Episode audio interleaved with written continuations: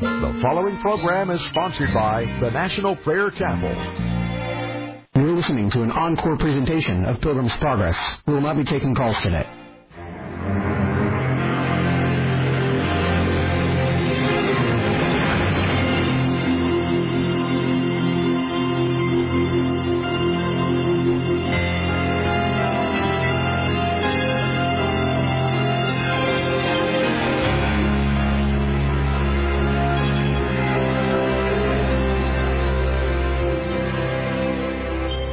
Welcome to Pilgrim's Progress. My name is Ray Greenley. I pastor the National Prayer Chapel in Woodbridge, Virginia. Welcome to another edition of Pilgrim's Progress. It's where we talk about this journey from the city of destruction and our journey as we make our way toward the celestial city.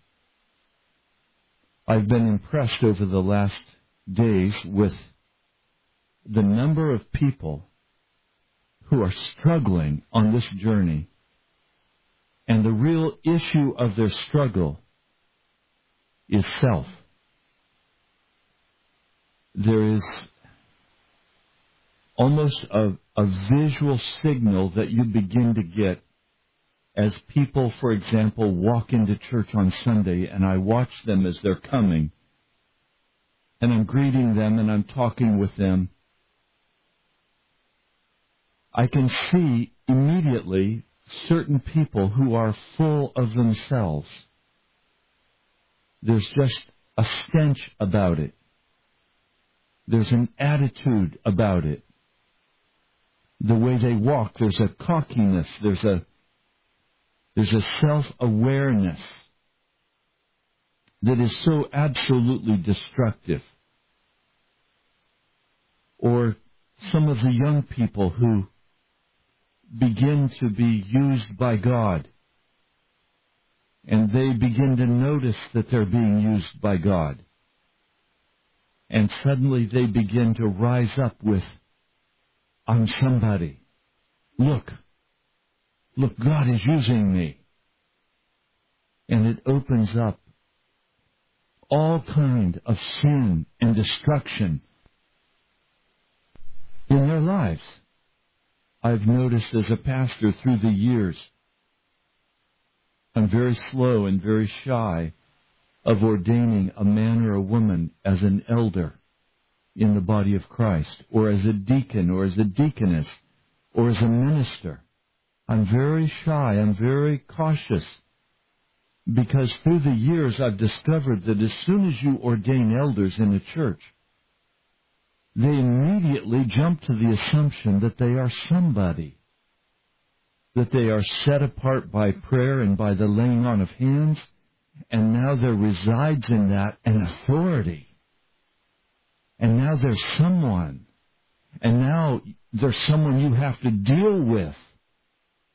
And pride begins to flood into their heart and into their life, and they destroy their walk with the Lord.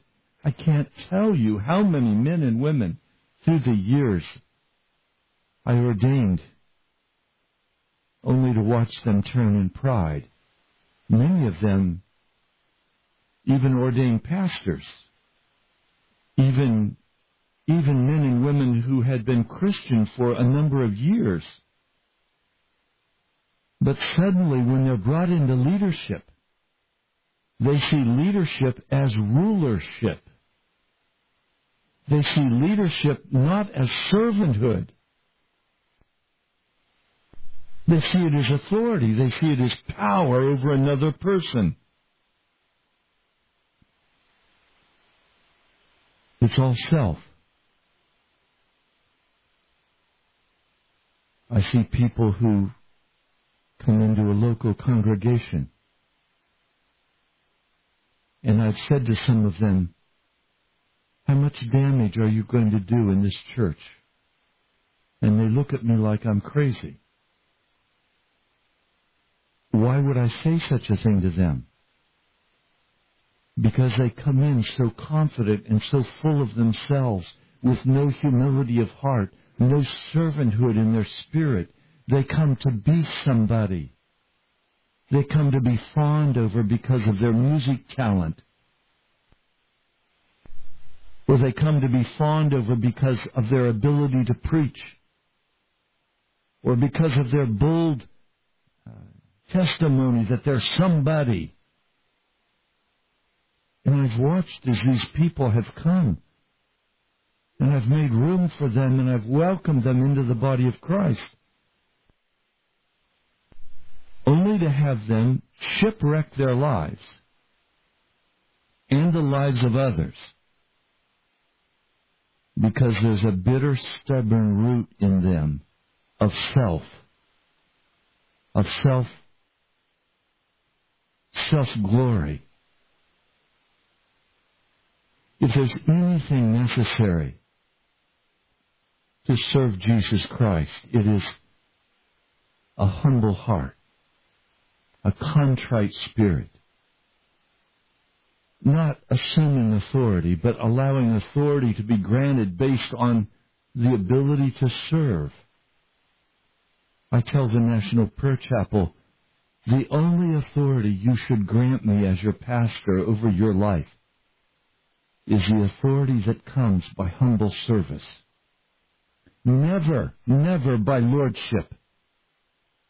In other words, at the National Prayer Chapel, Pastor Ray is not somebody because he's the pastor. If I'm somebody, it's only because of service, of humility, of being the least among my brothers and my sisters. Now, I've not learned this quickly or easily. I usually learn things the hard way. My learning began when I was a young man, maybe 14 years old, and I was an archer. I had my own bow and I'd been shooting for a number of years. This was when we used the recurve design, not these modern bows. And I went to a junior camp where I was going to be a counselor and an instructor, and I was the instructor in archery. And I remember one of the staff members came out to shoot. And that day my supervisor happened to be out in the archery field and we had probably 30 young people out there teaching them how to shoot. And one of the staff members came out, and they also wanted to shoot.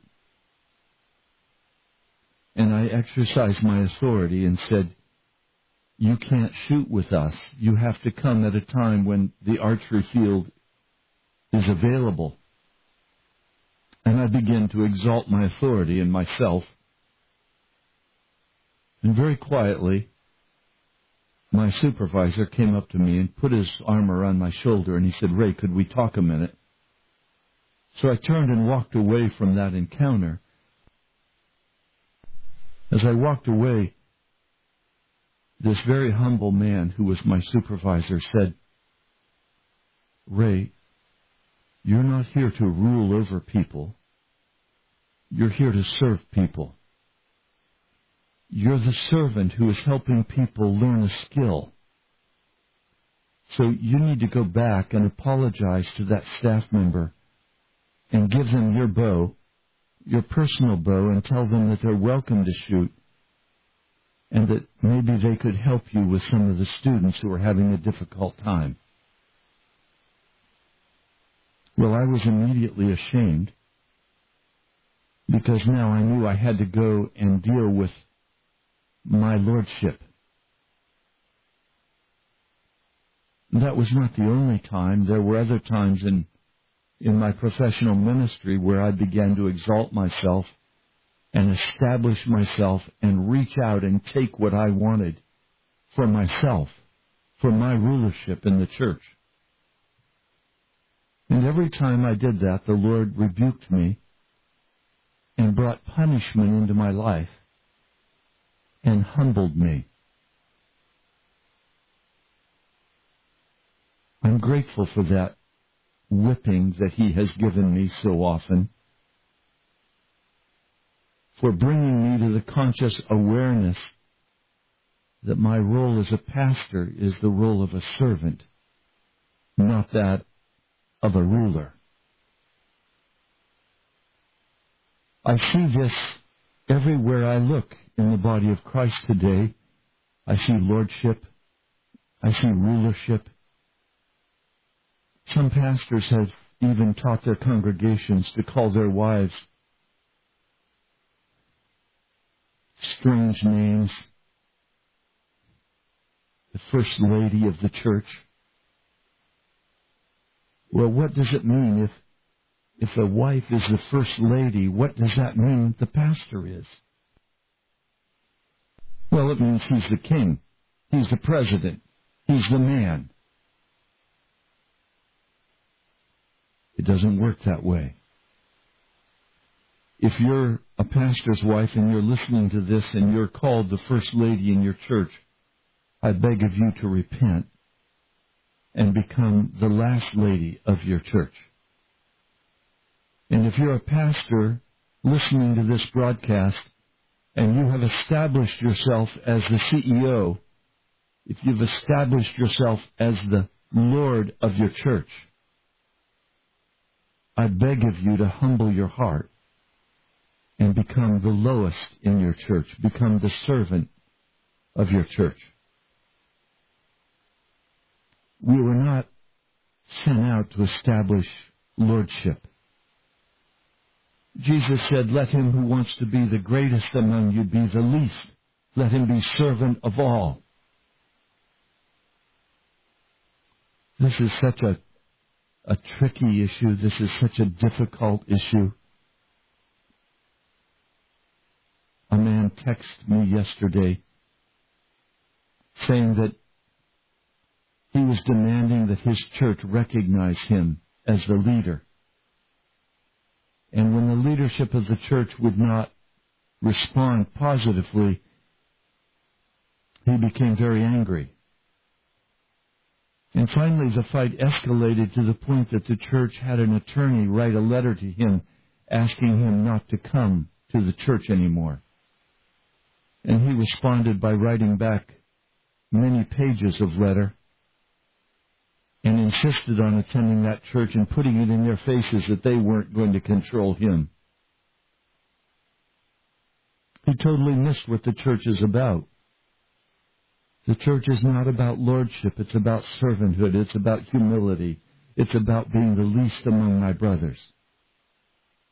And believe me, if my church were to say to me, Pastor, we don't want you to pastor us anymore.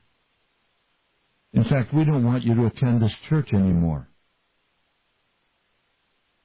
It would be a sorrowful time for me because it would demonstrate that I had completely broken confidence with those that I minister to.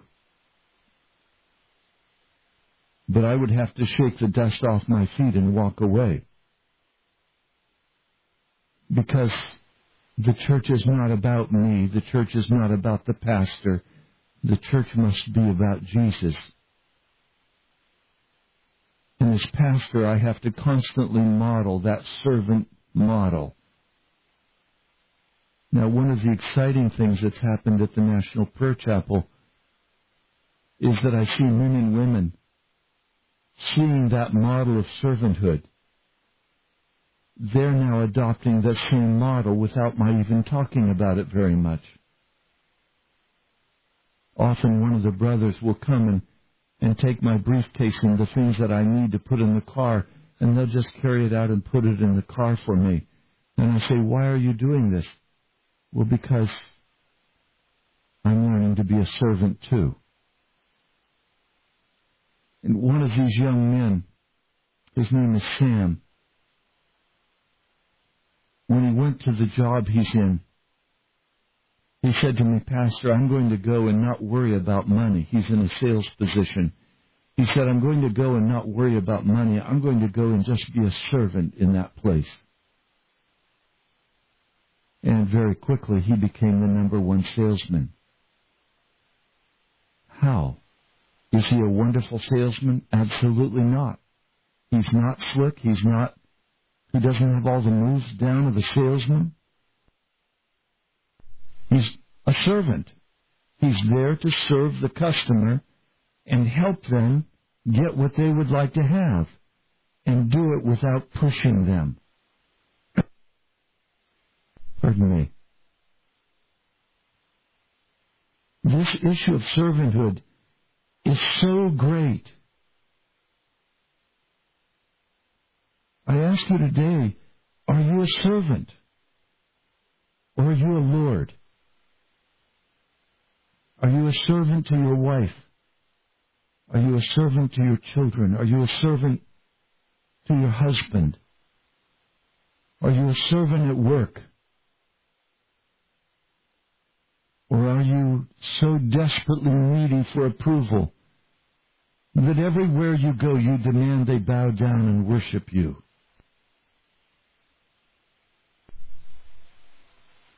There's a passage of Scripture I want to read for you. It's found in 1 John, the second chapter, verse 15. Do not love the world or anything in the world. If anyone loves the world, the love of the Father is not in him. For everything in the world, the cravings of sinful man, the lust of his eyes, and the boasting of what he has and does comes not from the Father, but from the world. The world and its desires pass away, but the man who does the will of God lives forever. The will of God is that we be servants. Some of you are in home situations that are quite uncomfortable. And you want to demand that you have your rights. You want to demand what you want. And you're going to be angry if you don't get it. Or you go to work and you have demands on your boss and your fellow workers. You want what you want and you're not going to be stepped on. You're going to be the man or the woman. Those are all things that come from the world. They don't come from the Father of of light. They don't come from Jesus. They come from the world. So are you a servant?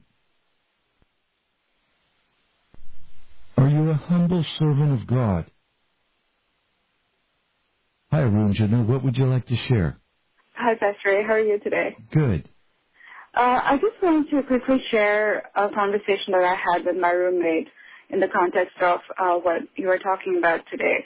Uh, she told me about a congregation where the pastor was, um, so the congregation was paying the pastor like 90k annually, and the pastor it seemed he was not meeting um, people that were crying out for his help, and he was not exactly ministering to people. And then um, because of financial crisis, they had to uh, decrease the salary of the pastor, and he just refused to, um, you know, he he just resigned over that issue.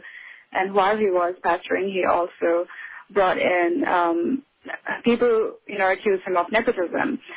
And after he resigned, uh, I just felt very bad after I uh, heard the story. It grieved my, it grieved the Holy Spirit I felt for the congregation. They were probably all lost after the pastor resigned like that.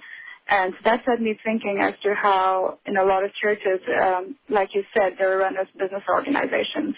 And even when I talk with my friends, they speak about church very, uh, in a very derogatory manner, saying that it's a business and nothing else. And when I hear any accounts of that, I now tell them then come to the National Prayer Chapel. You'll feel, you know, you'll hear something very different.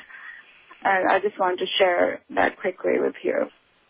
Thank you, Arunjana. You're right. And it's the common salary for pastors in the metro area ranges in the 90,000 to 150,000. Mm-hmm. Those are very common salaries in this area.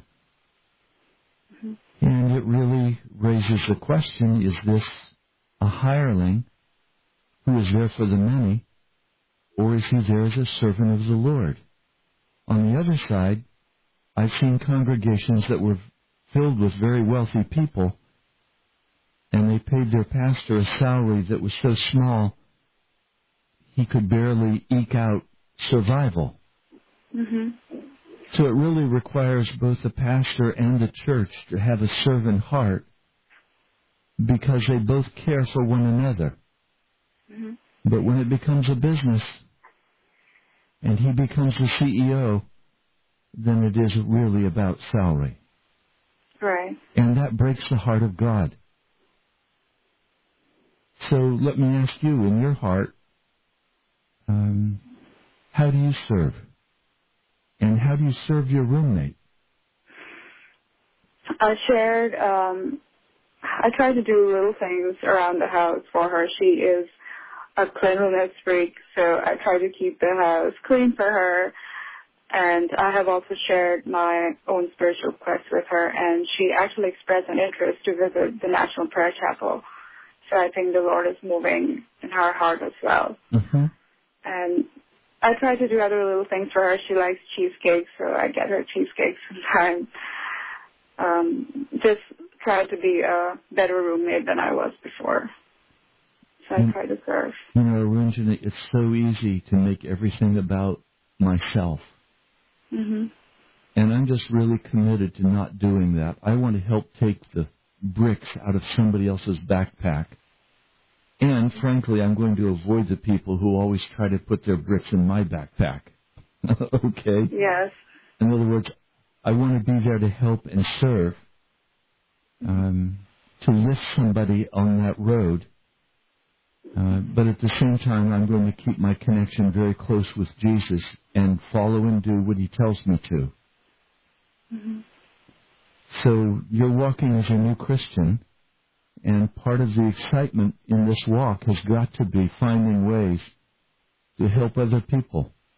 hmm And the focus completely changes. Um, I was very proud before I, you know, before my heart changed, and now the focus has completely changed. I do want to help out anyone who needs help in any way I can, and I, I feel kind of insignificant when I think about how big and how powerful the Lord is. And a region of that insignificance that you're feeling, I urge you to just cultivate that. That's a precious plant that you want to grow up in your life. And, and I've been carefully cultivating that plant of insignificance in my heart. Uh, Okay. because it's so easy to begin to feel like, look, I'm doing something. I, I'm accomplishing my goals and I'm on the road and I'm going to be somebody. And I don't want to be somebody anymore. I want Jesus. That makes sense. Thank you so much, Pastor Ed. Thanks. God bless you. God bless you. So where are you in this journey toward insignificance, toward humility? The road up is the road down. I want to read today chapter 14 from the book Rees Howells, Intercessor. This chapter, he really begins to deal with how God dealt with his heart, how God humbled him. I want to share that with you out of this story. You remember I shared with you about the woman who had tuberculosis and how she left little children behind. Um, how Rees was called to look after these children. And he wanted to arrange for someone to come and look after them uh, temporarily. He was willing to pay for that service for these children. But the Lord showed him that that his provision for these children was Rees Howells. That he had to gain this position of a father to orphans. Now let me pick up this story. The proof of the reality of this was to be seen in the coming years. No one could live with Rees Howells in later days and years in the Bible college and see him and Mrs. Howells taking care and loving children of missionaries and of Jewish refugee children, some in their own home, and many in the happy homes for missionaries' children nearby, without realizing the extent to which God had indeed given them the father and the mother heart. See, part of what happened in this challenge was that God had called him to be a living martyr. And now he called him to take care of these children, and that would mean giving up his life. And he didn't want to do that for these children. It would be 15 to 20 years of service for these children to raise them. He didn't want to do that. But now the Lord confronted him and said, I want you to be a living martyr. So take these children. Well, he finally came through, but he said, You're going to have to put love for children in my heart. I don't love kids. Well, God gave him that love a love for the fatherless. Now, in that arrangement, suddenly God moved, and he sent a woman, sisters, who would step in and take care of these children. And he was released, but not until he had come through in victory. Commenting later on this, Rees Howells said, The place of intercession gained at that time holds good today. There was no need for the Lord to test it over and over again unless there had been some indifference or backsliding. From the gained position, one can continually pray for the orphans and ask the Lord to be a father to them, even through others, because one only asks him to do through another what he is willing for the Lord to do through him. This is the law of intercession on every level of life, that only so far as we have been tested and proved willing to do a thing ourselves can we intercede for others. Christ is our intercessor because he took the place of each one that he prayed for. Now this is so key, and this is why I opened this broadcast today with the issue of humility. There are positions of authority that God wants us to gain with Him. But those positions of authority are not positions of lordship. They are positions of servanthood. Most Christians that I speak with today, when I ask them if they are clean before God, they answer that question, no there are still sins in my life that I'm struggling with and that I'm working on. And then I hear them pray and they say foolish things like, Lord, would you help me not to sin? Would you, Lord, would you, would you take this away? And they put the responsibility on God for their sin. Our sin is not God's responsibility. It is our responsibility. Our responsibility is to repent of that sin, to flee from it, and by the power of the blood, absolutely renounce it and run from it. And the Lord tells us in the scriptures that no man has been tempted without giving him a way of escape. Now here's the struggle. If we continue to spend all of our time struggling with sin, or finally just saying, look, I'm saved in the midst of my sin, I might as well go and live my life, then you will never enter into the depth of Jesus Christ and you will never gain positions of authority with the Lord in the prayer closet so that you can affect the physical realm by the way you pray and by the stand you take. In other words, there's a whole, it's like somebody who goes to the first grade. And they fail the first grade and so they go to the first grade again. And suddenly they're 45 years old and they're still in the first grade or maybe in the sixth grade, but they're still in grade school. They have never grown up. They're still struggling with the times tables. They're still struggling with how to study, with, with childish things. Most Christians that I know have never graduated from the eighth grade. They've never gone to high school, and they certainly have never gone to college. The writer of Hebrews talks about this and says, You're still on milk, not strong meat, not adult food. Now, all of this issue of not growing up in Christ is centered around the sin of self-indulgence, the sin of being concerned about me, being filled with my own sense of self-importance and my own needs instead of focusing on the needs of others and instead of focusing on being the grown-up in the room.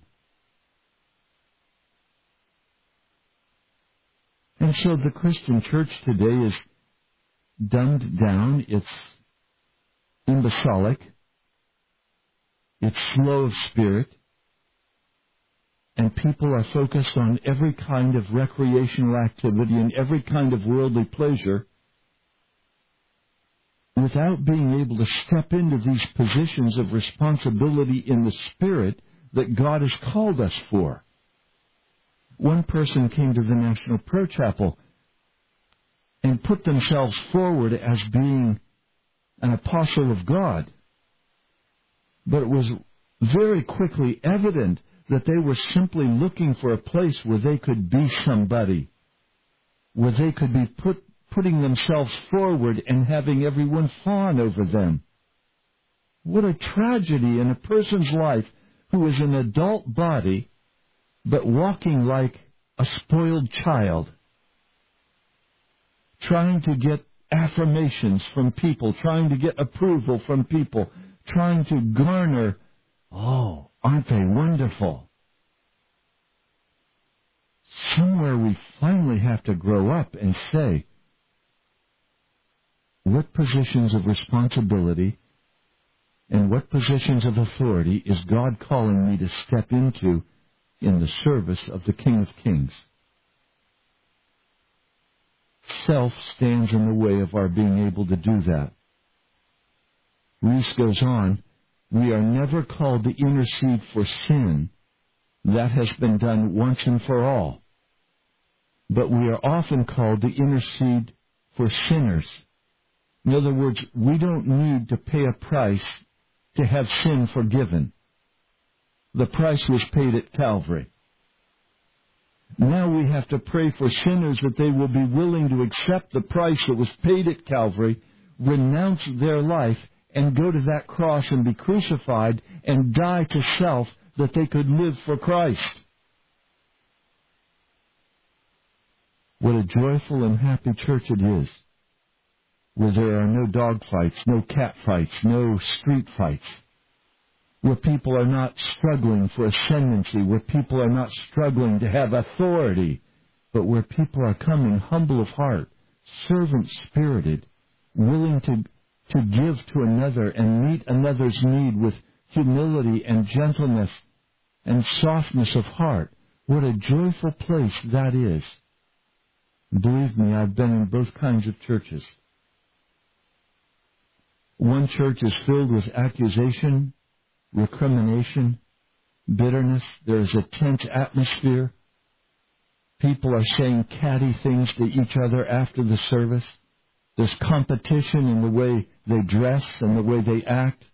There is a power struggle for ascendancy, who's going to be close to the pastor, who's going to exercise authority, who's going to be recognized, who's going to be the greatest among us. This kind of wickedness destroys a church family. It destroys any kind of organization. Servant leadership is godly leadership. Anything else is of darkness. And some of you may say, but my boss is only concerned about lordship. That's okay. You only be concerned about servanthood. Serve him the way God called you to. In spite of what he says or she says, in spite of what they do, do everything you can to make them look wonderful. Don't undercut them. Be their servants. And who can tell? But after you have endured the test, that the Lord will take them down and lift you up. See, our lives are in the hands of God. We're called to walk as humble servants, not to be somebody. In a wonderful way, the Lord also used Rees Howells to reveal his love to the father who had deserted the children.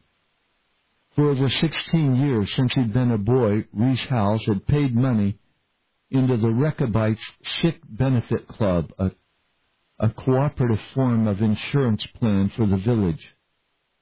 Now the Lord told him that he was no longer to keep his payments up any longer. As the Lord had the ownership of the money, said Rees Howells, I could not use it without his permission. The devil was busy warning me that I would have no provision for a rainy day, and in plain language, my end would be in the workhouse. And all my life I had dreaded even the name of that place. But the Lord made him stand on one scripture. He that gathered much had nothing over, and he that gathered little had no lack. Second Chronicles 8:15. So the Rechabite club had to go. What he's talking about is an insurance policy. It had to go to the altar. Nor was he allowed to put in a claim for the amounts already paid. But three months after the man had deserted his children and had also been compelled to leave the district through a sin he had committed, Rees Howells was guided, strangely enough, to pay the back or arrears amount on this man's sick benefit club and therefore to keep it up to date. It was a surprising guidance. For if it had been wrong for him to pay his own club money or insurance money, how could it be right for him to pay another man's insurance? The Holy Spirit revealed the wrong for him had not been in paying the club, but in the motive he had in maintaining his payments. God had called him to the school of faith, and therefore, for him, the position of faith once gained would be a complete substitute for the insurance against the workhouse. But it was equally clear, said Rees Howells, that we cannot say a thing is wrong for others just because we've been called to give it up ourselves. It depends on our position or grade in life. And so he paid this man's insurance fees and no one else knew about it. He never heard a word from the man till about five months later when he had a letter from him saying that he was laid up in bed with tuberculosis and had a severe hemorrhage. For two weeks he had struggled with himself to go to his knees and ask the Lord for forgiveness. But he had been too much ashamed to do so because he had dishonored the blessed name of Jesus. But one Sunday morning the Salvation Army workers had come in front of the house where he was staying. And while they were singing, he'd gotten out of bed and he got on his knees. And as he repented, he received forgiveness and peace. He was now writing to say how sorry he was that he had yielded to the temptation and disgraced the mission through the sin into which he had fallen. And he asked the friends to forgive him, since the Lord had done so. He had no money to pay his lodging, but the doctor had arranged for him to be taken to the workhouse the following week. When the man heard that Mr. Howells had done for him what he could not do, the love of God broke him down. Instead of the workhouse, he was taken to his father's house and had a guinea a week for five months until he passed peacefully away in the presence of the Lord. His little ones received 38 pounds after his death. The incident had a great effect on the village and was also a proof to his servant that the Lord could not only keep him out of the workhouse, but also keep others through him if he gave perfect obedience to the Holy Spirit. In all these experiences, the Lord had a twofold purpose the blessing of the needy and the transformation of his servant. The Holy Ghost took me through grade after grade, he said, the process of changing one's nature, of replacing the self nature with the divine nature, was very slow and bitter. It was a daily dying and showing forth the life of Christ. But that life was the life of a victim. Christ was the greatest victim on one side of the cross, but the greatest victor on the other. The daily path was the way of the cross. Every selfish motive, every selfish thought was at once dealt with by the Holy Spirit. In my boyhood days, the strictest man I knew was my schoolmaster. But how often I said that the Holy Ghost was a thousand times more strict. The schoolmaster could only judge by actions, but the Holy Spirit was judging by the motives. One evening, for instance, Rees and his friend were to both speak in the open air. The friend preached first, and the Holy Spirit so used him that Rees Howells began to wonder how he could ever preach after him. Rees Howells was not a gifted open air speaker. This thought grew into a jealousy. Oh, no one knew it, he said. But that night the Holy Spirit whipped me and humbled me to the dust. He showed me the ugliness of it and how the devil would take advantage of such a thing to damage the souls of those people. I never saw a thing I hated more than that.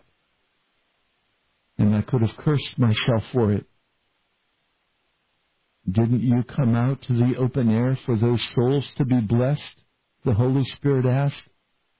And if so, what difference does it make through whom I bless them? He told me to confess the sin to my friend. And if ever he found it in me again, I would have to make a full public confession. From that day on, I have not dared to cherish a thought of jealousy because not once did the Holy Spirit go back on His word to me. Whatever warning of punishment He had given me, if I disobeyed, I had to pay the full penalty. A person might think it was a life of bondage and fear. It would be to the flesh, but to the new man in Christ, it was a life of the fullest liberty. At first I had a tendency to pity myself and grumble at the penalty for disobedience. But as I saw that I must either lose this corrupt self here or bear the shame of its exposure hereafter. I began to side with the Holy Spirit against myself and looked on the stripping as a deliverance rather than a loss. This makes me raise the question today. Have you been subjected to the whippings of God? Many of you who call yourselves Christians have never experienced a whipping from God. You've been told that God loves you unconditionally and that God would never do anything to you that would bring pain or suffering, that God would never embarrass you. You serve a different God than I serve. The Jesus I serve is most concerned about removing every part of the self-life and establishing every part of the divine life.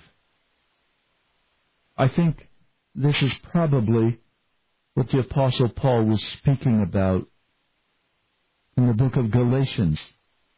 I want to just open, I could quote it for you, but I want to open my scripture. I want to read it to you. Galatians, the second chapter. I'll begin with verse 20. I have been crucified with Christ and I no longer live, but Christ lives in me. The life I live in the body, I live by faith in the Son of God who loved me and gave himself for me. I do not set aside the grace of God, for if righteousness could be gained through the law, Christ died for nothing. The righteousness cannot be gained through the law. Righteousness is gained through the intercession of the Holy Spirit. Righteousness is gained as the Holy Spirit comes in in the power of the blood of Jesus and circumcises my heart. You understand what he means? He means that literally cut things out of me. He means surgery. This requires pain. It requires suffering. It requires that I submit to the will of God and that I side with the Holy Spirit against myself. I spoke with a man today. Lust was rising up in his heart. He very much wanted to fulfill that desire. And I said to him, Will you make a covenant with me to walk clean before God today? Well, I don't know if I can do that. I've asked God to take away my lust. I don't know if I can do that. I said, You can do that. You have to make the decision. I, I heard in his voice a slipperiness. I heard in his voice an indecision about whether he would side with his own desires or whether he would side with the Holy Spirit and walk clean, pure before God. I continued pressing him. And finally he said, All right, I see what you're saying. Sin is a conscious decision on my part. I said, Yes. You can make it an unconscious choice and pretend that you don't know what's happening. But sin is always a choice. Now we must make it a conscious choice or a conscious turning aside. Sin is a choice. And as God deals with the more overt sin, as he deals with the outward sin of anger and bitterness, and he deals with lust, and he deals with pride. He deals with all of that in the outward form. He then needs to come and deal with it in the inner heart. There is an inner cleansing and an outer cleansing that David speaks of in Psalm 51. And let me just read that for you very quickly, please. In Psalm 51, he says, verse 7, Cleanse me with hyssop, or purge me with hyssop, and I will be clean. Wash me, and I will be whiter than snow. There is an inner purging, an inner cleansing with hyssop, with the blood of Jesus. And then there is an outer washing, And of course, that word to wash means to put me in a tub of soapy water and to stomp all over me until I am whiter than snow, until I am bright. Um, in verse 2, it's wash away all my iniquity and cleanse me from my sin. That word cleanse in the Hebrew is literally to make me bright. That's the literal translation. In other words, make me holy. There's an inner and an outer cleansing that God is wanting to do in your life today. And you can't spend the rest of your life struggling with these willful sins. We have to grow to a place in Christ in victory where now we can begin to gain positions of authority with God so that when we go in the prayer closet, our prayers are answered. Many of you don't pray because for you prayer is merely a yoga exercise. It's an emotional catharsis. It's not something that reaches the throne of God. If you want your prayer to reach the throne of God and you want to change the physical realm based on what you have cried out to the Lord, you are going to have to repent of your sin and allow Him to begin this whipping process, this cleansing, this breaking process, that self would be utterly removed from your life and from your heart, that you could walk clean before God. Have you experienced this? Yes, I'm sure that you, like I, have suffered for my sin. That's not what I'm talking about.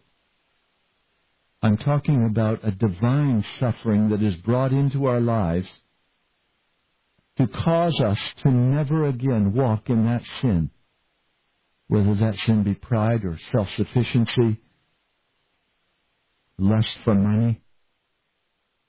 It really is about being engaged with the Holy Spirit in such a way that you can be transformed into the likeness of Christ. That's what Paul meant when he said, I've been crucified with Christ. Almighty God, I pray for those listening today that you will begin this awesome work in their hearts of convicting them of their sin, that they would determine to walk pure and clean before you, that you would administer that whipping where necessary,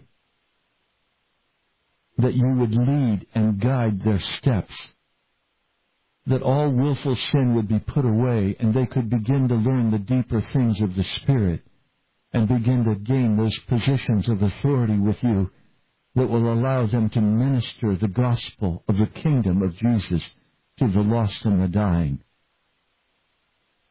Lord, you know each person listening today. I pray that your will will be accomplished in their heart and in their life.